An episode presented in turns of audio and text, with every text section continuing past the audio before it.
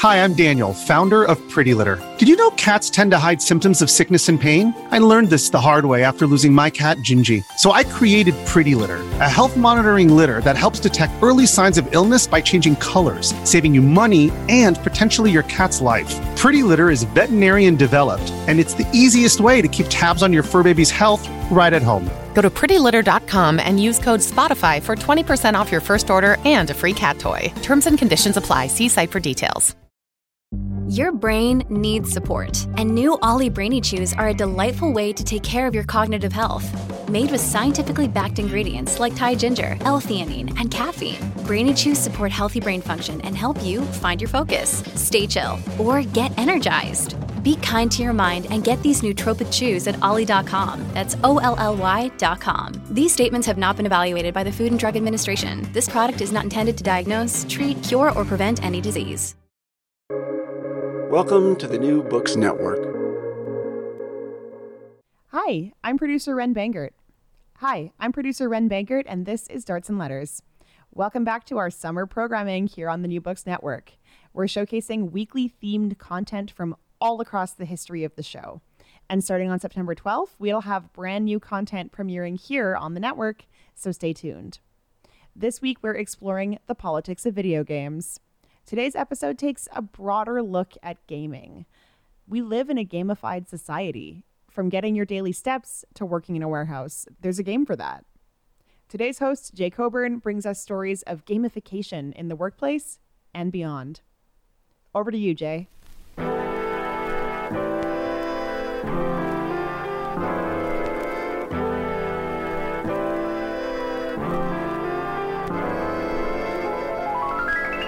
From Cited Media, this is Darts and Letters. I'm Jay Coburn. Darts and Letters is a podcast about the ideas that shape our world, whether we want them to or not. We're a show about politics, academia, populism, and when games aren't really games.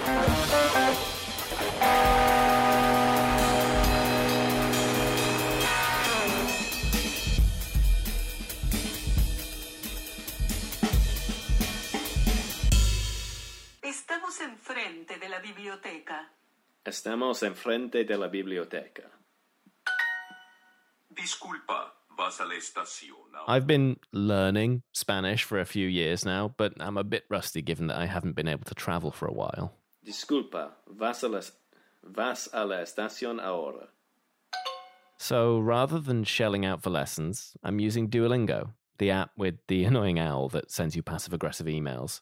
And honestly, it's been really helpful. I don't think it could ever make me fluent, but my vocabulary is definitely bigger. And crucially, I want to keep using the app. It's fun. As you progress through the units, you earn experience points, unlock badges, you even compare how you're doing against your friends. There are leaderboards which show how many points you've earned. Do I think the person with the most points is the best at speaking Spanish? No. Do I want to be the one with the most points? Yes. Gamification is the use of game design elements in non game contexts. So it basically means are there a certain kind of active ingredients, parts, or components of games that make them fun or engaging? And then can we use these in other things like fitness or work or education to make whatever task that is more engaging? That's Professor Sebastian Deterding, who studies gamification at York University. More from him later. Turning things into games is not new in education.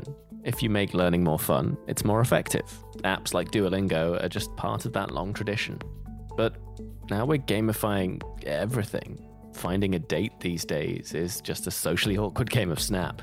Or you can outsource your health to a game. How many steps have you taken today? Do you want to share your run with Nike Run Tracker? Average pace 403 per kilometre. Do the thing, win the points. It's a decent motivational tool. It does work. But those points often don't line up with the outcomes we're really looking for. If I have the most matches on Hinge, I probably still don't have a date. And that's not the worst thing in the world. Everything I've talked about so far has been kind of optional. But when it's not optional, then winning the points can get in the way of the outcomes we actually want. For example, Before I moved to Canada, I was experiencing some pretty serious anxiety. I went to the UK's National Health Service for treatment, and they signed me up for this gamified cognitive behavioral therapy app. You had all these challenges to do that were supposed to teach you CBT. But every one of these challenges included listening to this tape that was supposed to be calming. And I'm sure for a lot of people it was, except that it involved a lot of sitting in silence. And one of the causes for my anxiety was that I had been diagnosed with tinnitus. So I will never hear silence again. The app made my anxiety worse, and in frustration, I deleted it and gave up looking for treatment. I suffered, and then I moved to Canada. If you ask the NHS, though, they'll say that this app is a success because the majority of people who use it don't seek further treatment. I can't speak for everyone else, but I would not call my story one of success. It was a game, not a treatment. Instead of being helped, I was told, do the thing and win the points. Gamification has stopped being just a useful educational tool. It's in healthcare, but it's also in how we choose restaurants and travel destinations. It's even in work, especially gig work. Hey everybody, I am David, and I am a Uber and Lyft driver in Knoxville, Tennessee. So, coming on a say Saturday night, Sunday, you'll get an email from Lyft saying, "Hey, the new quest for the next week are available." And so you'll get on your app and you'll have a selection of, say, five quests for you to choose from. The low being, say, 10 rides from Monday to Friday at 4 a.m. for an extra 20 bucks, or 20 rides for an extra 40 bucks, all the way up to 50 rides for an extra $100. That's a pretty average quest. The caveat to that is you're only going to do about three rides an hour. And so, whenever you get a quest for, say, 50 rides, extra 100 bucks, uh, you don't want to put all that off on one day or even really two days. This is why Uber sends out Quest because it's a way to get the driver out on the road on a daily basis. If you've heard about nudge theory, this might sound familiar. Nudge is basically the idea that rather than forcing people to do things, you can just create the environment which makes it more likely that they will make the choices you want them to make. It's because driving is a self motivated experience. Nobody is going to call you and say, Hey, David, we need you to wake up. Nobody is going to be on you saying, Hey, you're late. Why are you late? You have to motivate yourself. Uber knows this. And so they try to help motivate you by offering you money to get out of bed, to get out of the house, to go drive.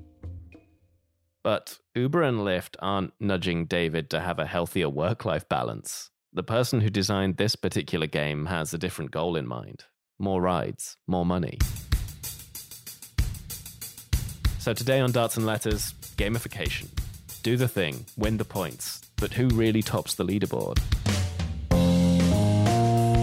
We're going to take you inside a gamified workplace, the Amazon warehouse. Mostafa Henaway worked at one in Canada and he wrote about it for The Breach. If you rightly scan, a green light will go off and it sound like ding. That award or failure system really sticks to you, where you kind of get excited to move on to the next thing or to get that green light. But nobody tells you how much you're being watched. Paris Martineau covers Amazon in the US for the information and she's going to tell us about the even more explicit gamification there. If um, you are working at a faster rate than the other people who you're playing against, you'll see your little dragon, or in some cases like cars, or your little icon will move around the screen faster and you'll get more points. And at the end of it, you'll be ranked higher. Before we get to late stage capitalism, though, let's get some context, because gamification's not inherently dystopian, and it's not always about metrics and points. For me, that's part of kind of a larger thing that I choose to call gameful design. And that's less about, okay, what are kind of the, the cookie cutter, IKEA like patterns or things that you can take from games, but they ask more broadly kind of what are the kinds of experience that we enjoy about games? So, achievement, mastery, progress, connecting with other people, curiosity about what's next, what's behind the corner. And how can we afford these kinds of experiences? Doesn't matter whether then that uses a kind of cookie cutter element or not. This is professor sebastian deterding. He studies and designs gamified systems so naturally he's a bit of a proponent of their use but he's also a bit more thoughtful about it than maybe uber or amazon are. So i called him up to find out more about that but first, I asked him to give me a kind of whistle stop tour of the admittedly very long history of gamification. Yeah, wow. I mean, for that, we basically need to go back to Plato at least. Plato already, I forgot which of his books says basically, in order to figure out what a person is really good at, just look at what they as children spontaneously play at. And then and that tells you something about that person. About their natural disposition, about their natural strengths. So Plato was already of the opinion that we should kind of instrumentalize play, use it for another serious purpose. And then you can say kind of that goes on to basically Chinese, to Weiqi, to Go, right? Playing Go was one of the traditional games that as a courtier uh, or, or as a as a Mandarin in, in, in classic China, you had to be good at, as in calligraphy or, or writing poetry. But at the same time, so at the same period that Sun Tzu wrote his Art of War, Go or Weiqi came up, and it was considered to be also strategic training for military leaders. So if you were a general or so, you were supposed to play the game of Go in order to teach you in strategic thinking. And that then went on to kind of 18th century, 19th century Europe and Germany, where basically a couple of people took the traditional game of chess and said, well, actually, if you expand chess a bit, so if you put it on a kind of real simulated map of landscapes and not just these weird squares, and then if you attach some numbers to the units, well, then basically you turn chess into a so called war game, and that's then an actual planning and again military training tool. And that was all the craze in military war academies in Europe in the 19th century. Americans still do it. The Japanese during World War II did this loads. They planned Pearl Harbor that way with kind of war gaming it with, with, with kind of model ships in water and other things. And then it sort of stretches to, I don't know, communist Russia, basically, because in communist Russia, people say, well, we can't use all of these classic uh, capitalist way of motivating workers. Obviously, that won't do. So, what are the ways in which we can motivate workers to work in the factories? Uh, they called that Soviet emulation, and it was basically saying, well, can we use team competitions between teams and factories and can we give them virtual kind of awards and medals etc to work well in the factory so again the idea that there are these kind of game like virtual or, or non real, non monetary incentives to motivate people. That sort of goes back to that. And then since the, I'd say since the 80s, 1980s, this idea that games as kind of information and reward systems are super well designed to get people to do what you want them to do has cropped up over and over and over again in kind of different waves of business consultancy starting in the 80s and always under slightly different terms. And I would say it kind of got supercharged in 2009, 2010, 2011. That's when kind of right gamification as an actual hype wave started. In that period of time, I would say basically what happened was that kind of digital technology got good enough to track everything that we do in our everyday life, thanks to smartphones, thanks to the capability of the web and uh, kind of the idea that you design systems with A B testing with constant user data became commonplace in the web industry. And at the same time, massively multiplayer online role playing games became super popular. So things like World of Warcraft or EverQuest that use all of these progress systems that role playing games use, right? So, so quests and levels and badges and achievement systems on the Xbox and so when these two things historically came together, then loads of people in Silicon Valley said, aha, there's an intersection here. We can use all of this online role playing game stuff and add it as a kind of layer or as a kind of white label system on top of all kinds of web services, etc., and thereby quote unquote gamify them or turn them into a game that's basically what got us into what gamification is understood, understood to be today. The workplace stuff in Soviet Russia is interesting because now, like Amazon is expanding a gamification program in its warehouses and stuff. How does that sort of stuff make you feel? Do you think it's like a positive step, or like some people might view it as kind of dystopian? I think. I think, as with most technology trends, you get the utopians and you get the dystopians. So, right, uh, so you can you can read your Umberto Eco, uh, which the original book that he wrote about comics, where he say, right, you got a new medium. You get people that say, well, that's the best thing since sliced bread, and you get a couple of people who say, I don't know, that's the downfall of Western civilization. and I think with gamification, it's sort of the same. You got loads of loads of really aversive reactions to the idea, and and then loads of kind of TED talks, basically promising manna falling from the heavens.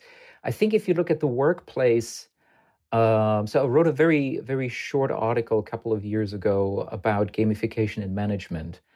There, I pointed back to one of the uh, kind of the early fathers of humanistic management, McGregor he said there are in management kind of two theories theory X and theory Y.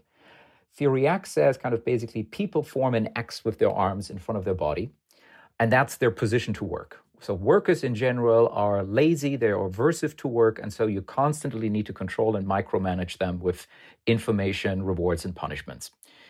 And if that's your theory going in, then that's the kind of behavior that you're going to get. It's, it's, it's kind of a self fulfilling prophecy. Similarly, he says there's a theory Y, so it's basically arms stretched toward the heaven, which say, no, no, people in general are kind of that's where the humanistic part comes in. They're growth oriented, right? People want to do something meaningful. They want to do something where they have a sense that they're accomplishing something and that something matters.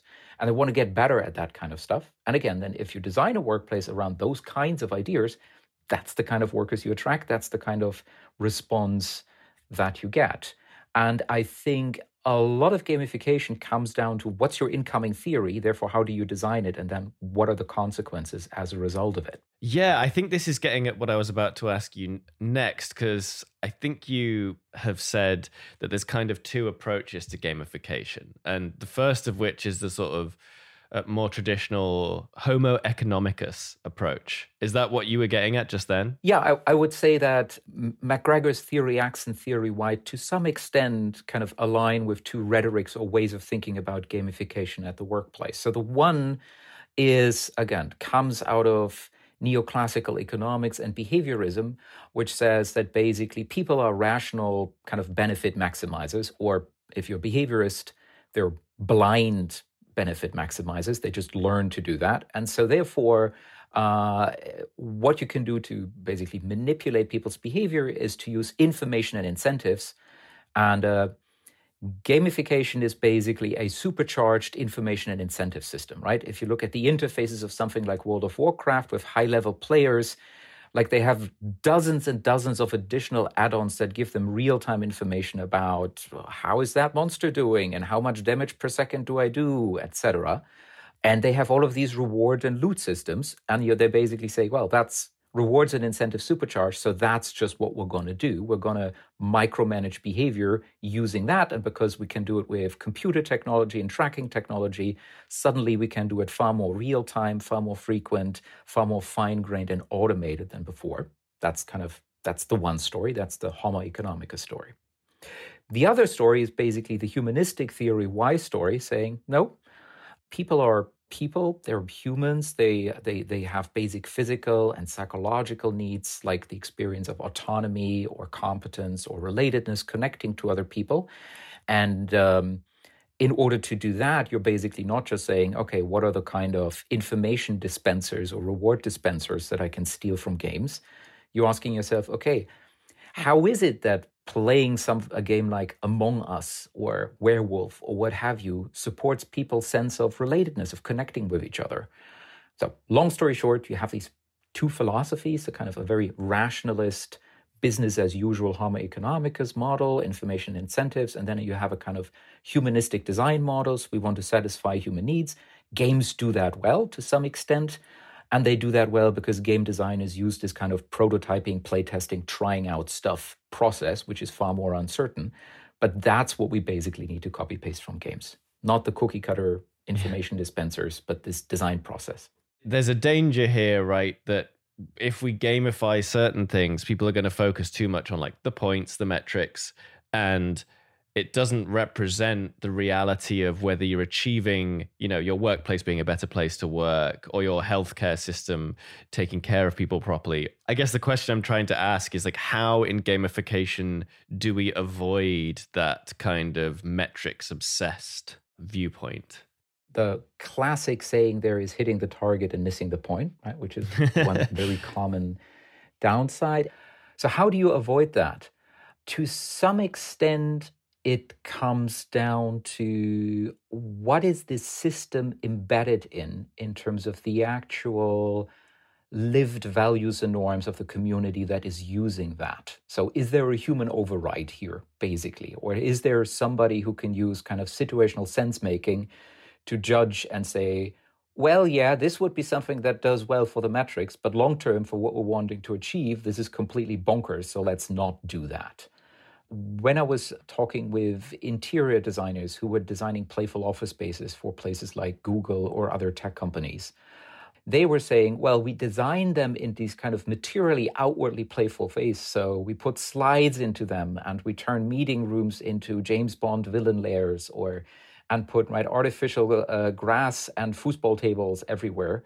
But then if you walk in, you find nobody actually uses that stuff because well, there is no lived practice around this, which basically says, yes, we are playful and we do take time off, and that is perfectly fine, which ideally also comes from the top, right? So you should see your boss also doing that and using the slide and goofing off with you for half an hour on a foosball table. If that doesn't happen, if they give you a weird stare when you're at the foosball table when they come around, you know not to use that thing the next time right? So the uh, the mere fact that you have an object that is designed for something does not guarantee that it then produces a certain kind of behavior. When you have these individual targets and metrics and achievements and stuff, it feels like it could really put the onus on the individual when certain things might be better achieved through collective responsibility. Can you talk about the sort of personal responsibility versus societal design?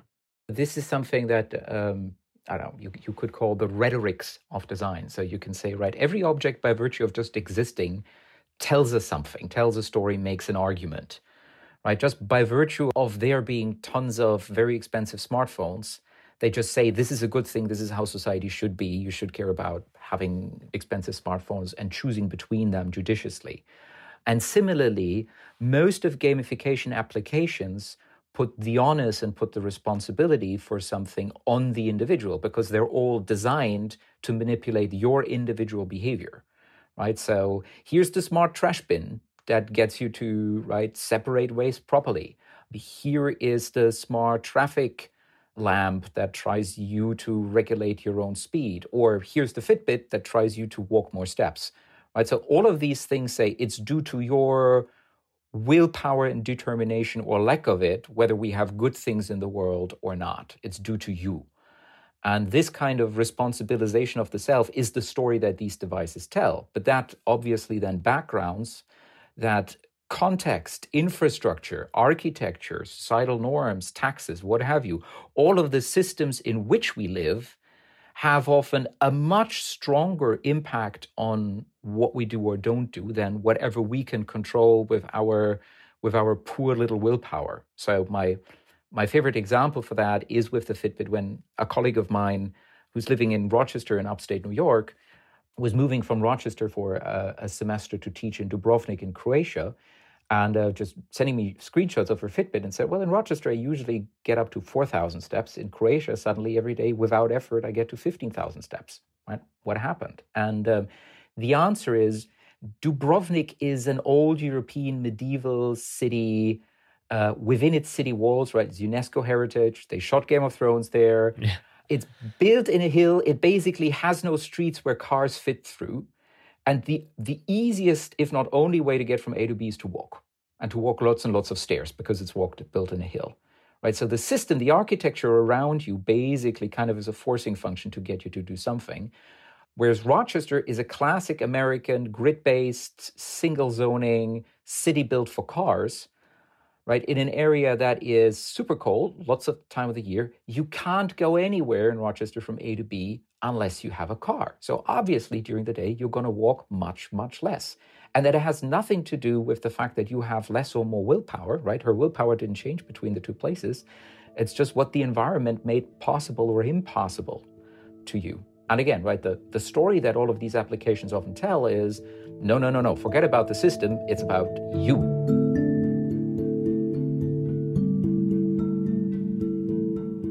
That was Sebastian Deterding, Professor of Digital Creativity at the University of York. He's written about and created loads of gamified systems. You can find his work at codingconduct.cc.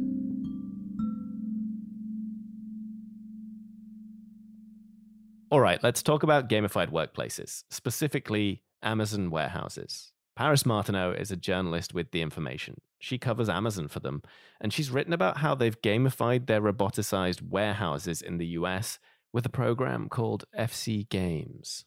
Essentially, what the workers in these warehouses have to do is stand in one place, and robots will bring them a bunch of goods over to either, you know, pick something off the shelves or stow something they have on the shelves. It can get really monotonous very quickly. And Amazon, in all aspects of its warehouse operations, but especially in these robotic ones, has high turnover, high injury rates, often from all this going on, but not a lot to focus on.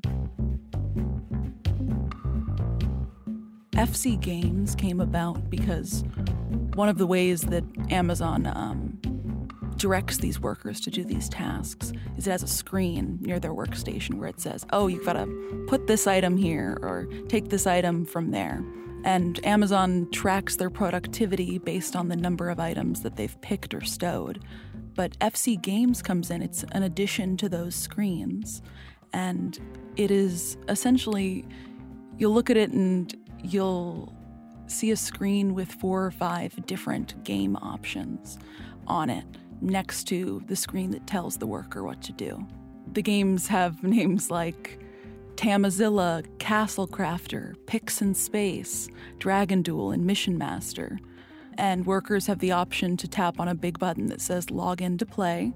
And then they log in and can either play in games where the game mechanic is them doing their jobs, in some cases faster and faster.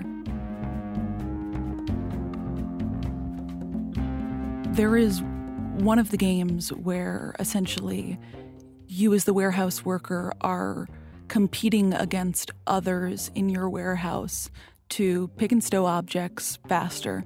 And if um, you are working at a faster rate than the other people who you're playing against, you'll see your little dragon, or in some cases like cars, or your little icon will move around the screen faster and you'll get more points. And at the end of it, you'll be ranked higher.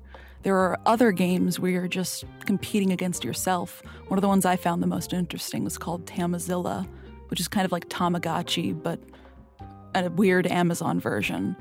And by picking and stowing and doing your work at a fast rate, you can collect a bunch of coins to buy uh, and unlock a pet dragon or a pet sparkly fish or something, and then feed and keep that alive by working harder. Workers' opinions on FC games are mixed, to say the least. Some of the warehouse workers that I've spoken to have said that workers at their facility don't want to play the games because they're afraid that the competitive aspect of it will make them go even faster and could cause them to hurt themselves, which is a big issue at um, robotics enabled warehouse facilities in particular.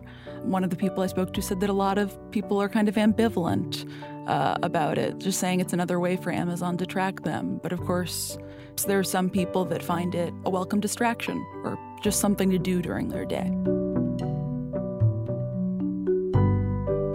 That was Paris Martineau, who covers Amazon for the information. There are links to her work in the show notes. Next up, we'll be speaking to someone who has actually worked in an Amazon warehouse. That's after this. You're listening to Darts and Letters, a show about the politics of academia, ideas, and intellectual life.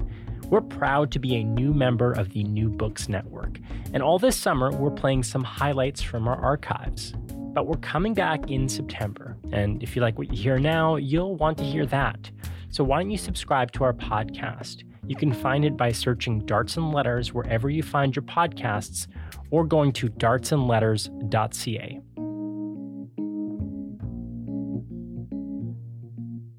While Amazon's American warehouses are bringing this really explicit gamification in, in true Canadian style, their warehouses north of the border have a more polite but equally insidious approach. Mostafa Henaway studies Amazon, so he went to work at one of their Canadian warehouses for a while, and then he wrote about it for The Breach. Applying for the job at Amazon is probably the most interesting and the most scariest, creepiest part about the entire process. So Amazon tells you you don't need any experience. You know, no past job experience is necessary to work at Amazon. So you figure how complicated can this application process be? You must just write down your name and then go in, right? But you actually are brought into a portal where you take something similar to like a high school counseling career placement exam. So, really, industrial psychology. So, you'll get questions like How gratified are you in life? One to five.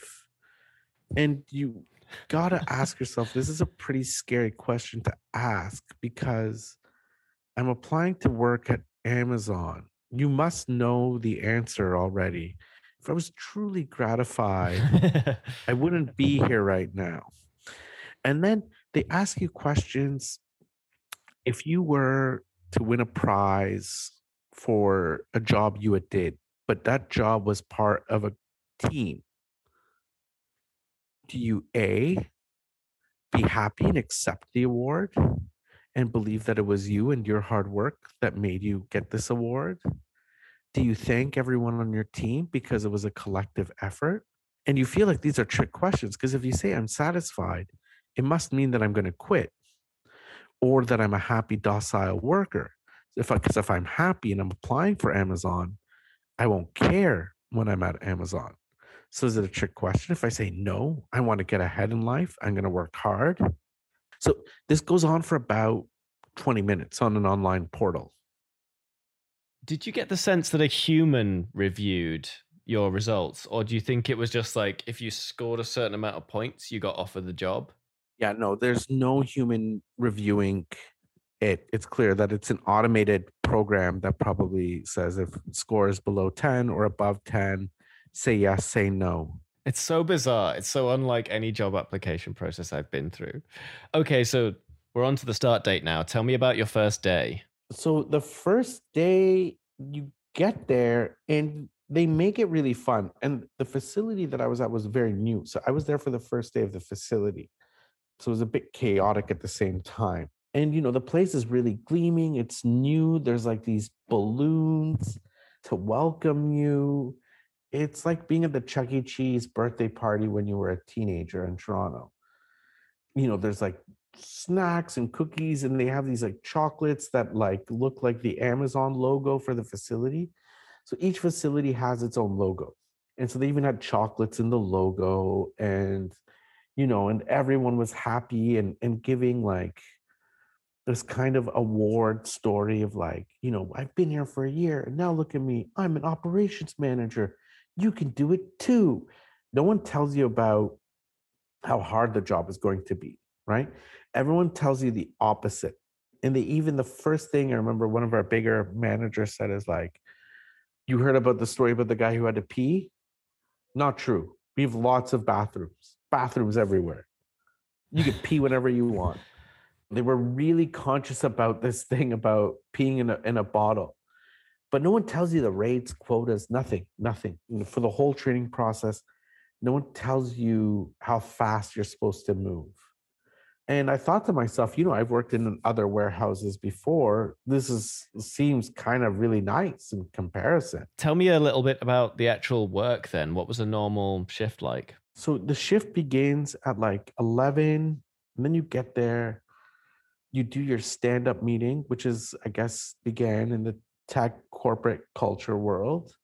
You know, and then you go around, you do a success story. People talk about what you did that day and what happened the shift before everyone applauds and then you look at a video of this small robot on the screen and you do some safety exercises then you're told what tasks you're going to do and then you all go to the locker you pick up your your arm device your tci which is like a mini computer but like a large smartphone and from there, the tasks are clear. Either you're a stower, so you're moving boxes off the conveyor belt and into the right bags, labeling, and then you're doing that for four or five hours straight, right? The shifts are designed to be long, right? So Amazon works on 10 hour shifts, but 11 hour work day.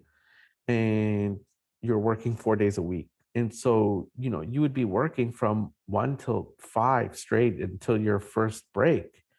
It's really monotonous. It's this idea of really of digital taylorism. You really are doing the same thing over and over and over again, and you have no control over your work.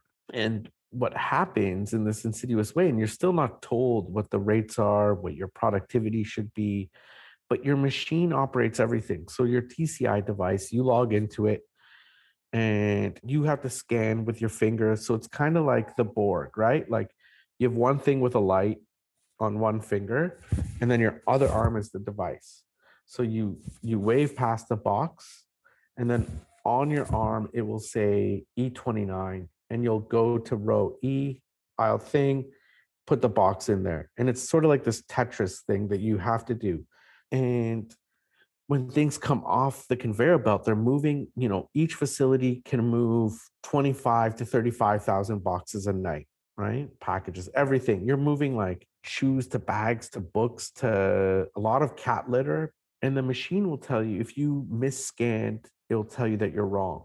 If you rightly scanned, a green light will go off and it'll sound like ding you know the way that your device makes a sound when you're right or when you're wrong or when you're told to move the green to the green light or not to the red light that award or failure system really sticks to you.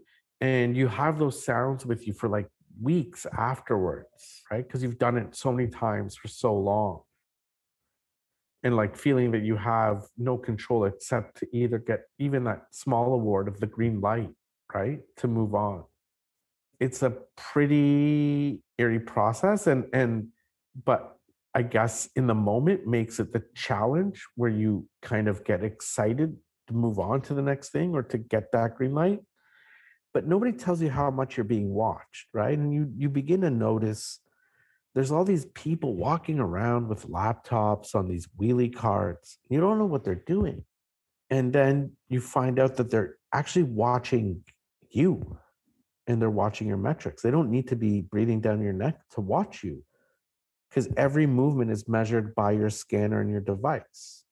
So they can find out what you're doing in the last 20 seconds, the last two hours. So let's say at the end of a shift, before the bags, all the packages go out at 9, 9 a.m. to the trucks, they'll check and they'll say, you know what? And this happened one shift. I remember it was the scariest moment, I think, when I worked there and I realized how powerful Amazon was our manager came down, stopped everyone, said, Look, there are two packages missing.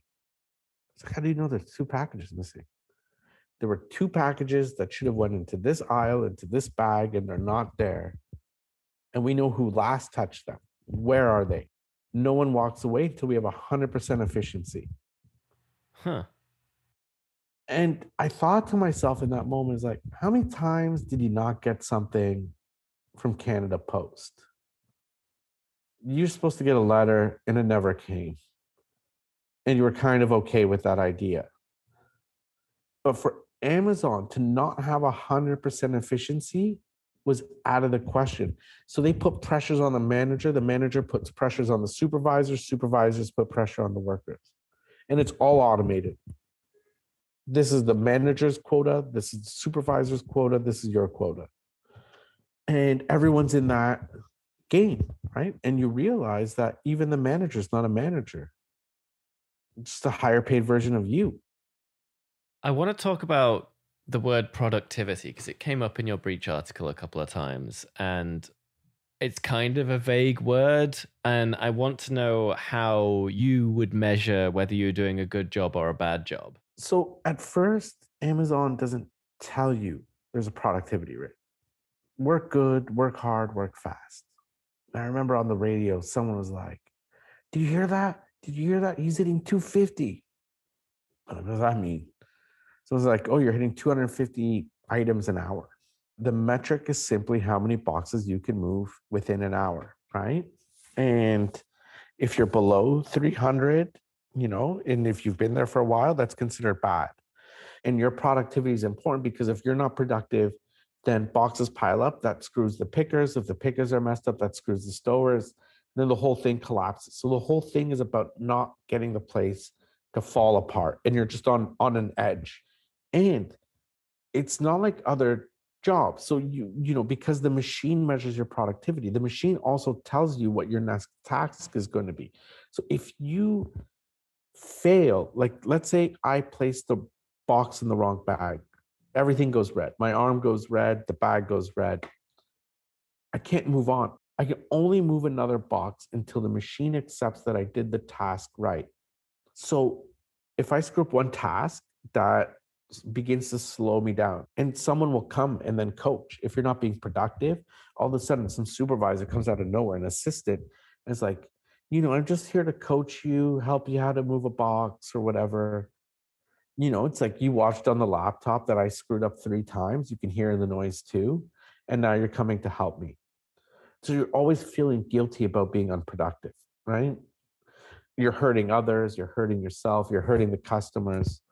So that really is how productivity is measured. But in the cold bluntness, I mean, they they'll tell you later on that it's essentially it's somewhere between 350 to 4 is a really good worker that's when you really are productive. Items per hour. So say you're one of these uh, quote unquote good workers you're hitting 450 items an hour. How is that rewarded? So there's two levels. So there's permanent and seasonal. Seasonal you're a white badge permanent you're a blue badge. Seasonal you have no benefits you have no right to change positions apply for other jobs. All the things that come all the carrots that come with Amazon, you only get them when you're blue. So when you're white, the reward is to become a blue badge, to become permanent. When you're blue badge, the real carrot is that you're not going to be moving boxes anymore. That's the real reward, right?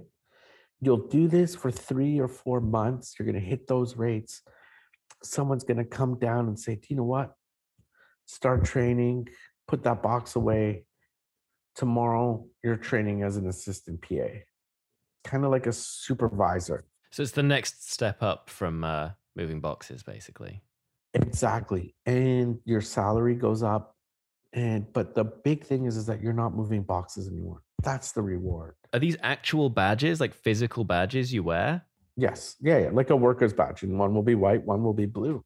Right, so you can look around and you can see who is the uh, the permanent staff and who is not. Yeah, yeah.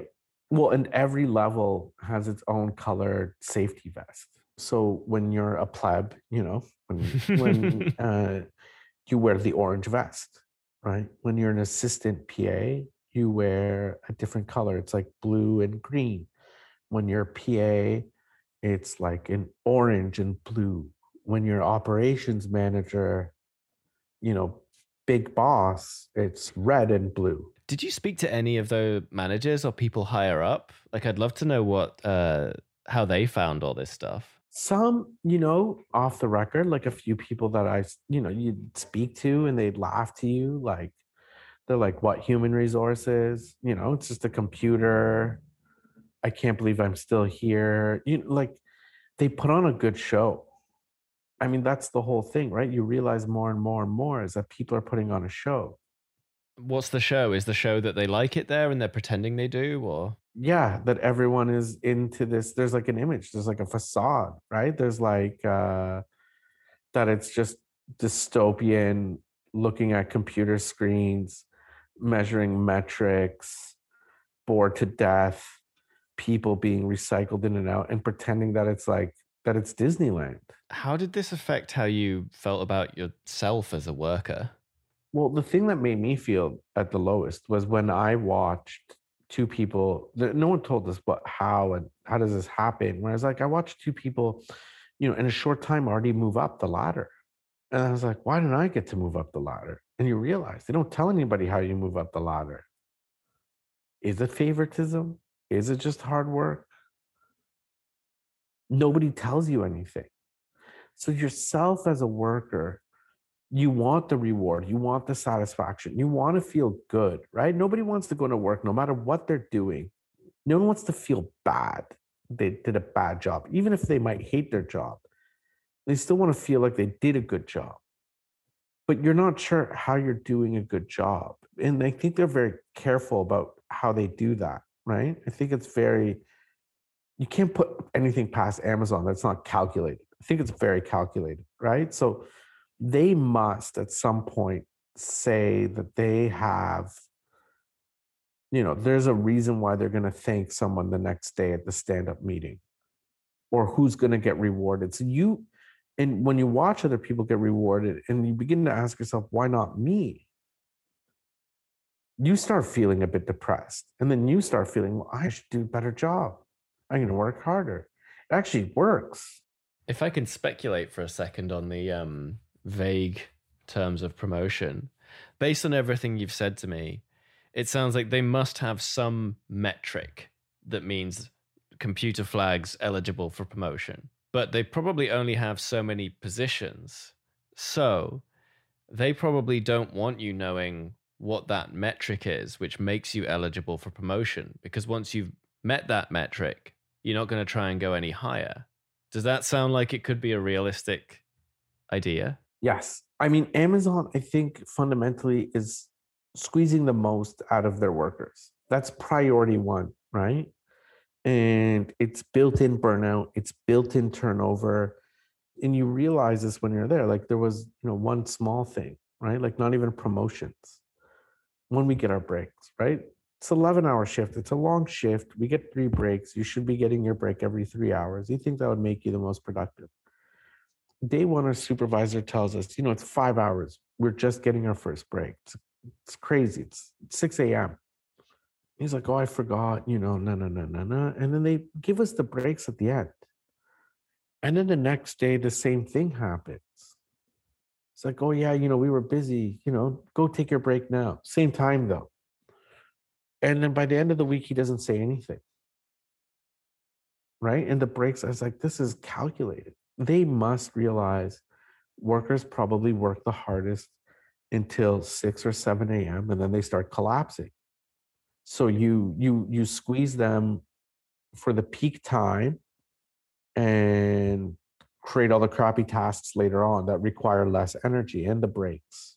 Do you think other workplaces might start adopting these kind of systems? Well, it's not that they will start maybe adopting. So one of the things that Amazon has moved with with Amazon Web Services is called Amazon Business Analytics. So what Amazon does inside its workplace has two big ramifications outside of the workplace or general like becoming the norm or the standard, right? So Amazon Business Analytics is a platform, right? Amazon figures out a way to monetize everything. So the platform is an internal platform, the way measure the metrics and the labor force and all these things. Amazon's like, you're never going to compete with us, right? We're Amazon. But you can operate like we do. You can rent our management process. So it could be coming to a workplace near you soon then. Yes. And as opposed to then adopting or trying to steal or whatever, that you'll just use Amazon's process, Amazon's platform, maybe Amazon devices, who knows? The other thing that, you know, when people are pretty smug about Canada and Amazon, that it will never be as bad as the US, you know, we're moving in that direction quite rapidly. And if Amazon's going to become the largest logistics company on earth, it has huge implications for everywhere. But the thing that, you know, all powerful Amazon, all powerful Jeff Bezos is that it's not that all powerful, right? Because behind it, it's just people moving boxes at an incredibly fast rate. I mean, Amazon's built a system that's so fragile, so fragile. If things don't move in hours or seconds, the whole chain collapses in front of your eyes. So it's extremely fragile, right? Which gives communities power, which gives workers power.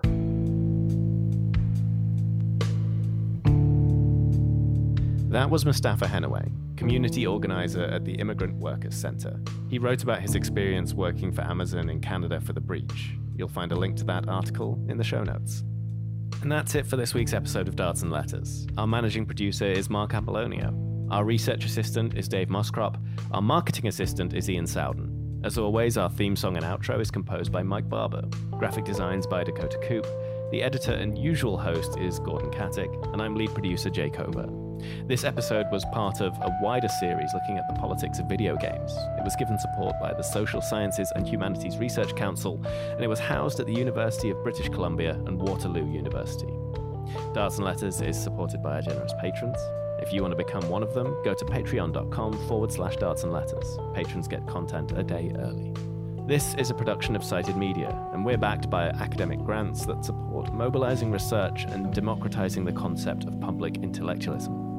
The founding academic advisor of the program is Professor Allen Sens at the University of British Columbia.